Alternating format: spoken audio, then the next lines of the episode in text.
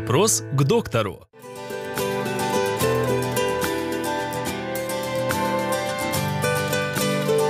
Какие основные ошибки допускают родители, желая помочь своему ребенку быстрее заговорить? Я понимаю родителей, которые там переживают и очень хотят, чтобы ребенок быстро заговорил, применяют всевозможные методы, всевозможные приемы. Очень мешает ребенку заговорить сюсюканье. Очень часто дети не говорят или сюсюкаются очень долго.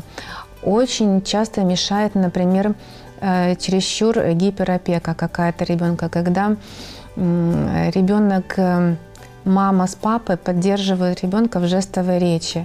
Он только показывает пальчиком, и тут же мама с папой бежит и все, значит, дает, выполняет. У ребенка тогда просто нет элементарной мотивации для того, чтобы разговаривать.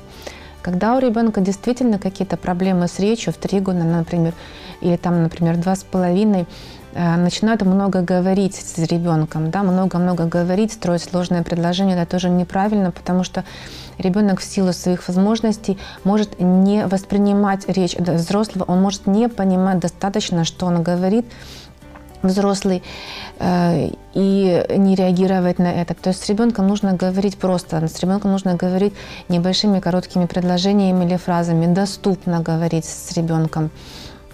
Но разговаривать, но не перебарщивать. И очень, конечно, мешает в развитии речи родителей это ранние развивалки. Ну, ничего плохого в этом, конечно, нету. Главное, чтобы не учили в этих развивалках в 2 года читать, там, я не знаю, писать, ну, какие-то такие функции, которые ребенок еще физически не может освоить.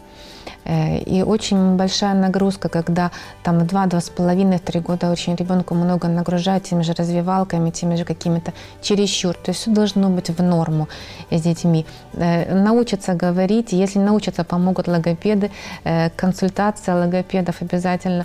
Но самому тоже надо контролировать свою речь, надо контролировать развитие своего ребенка так умеренно.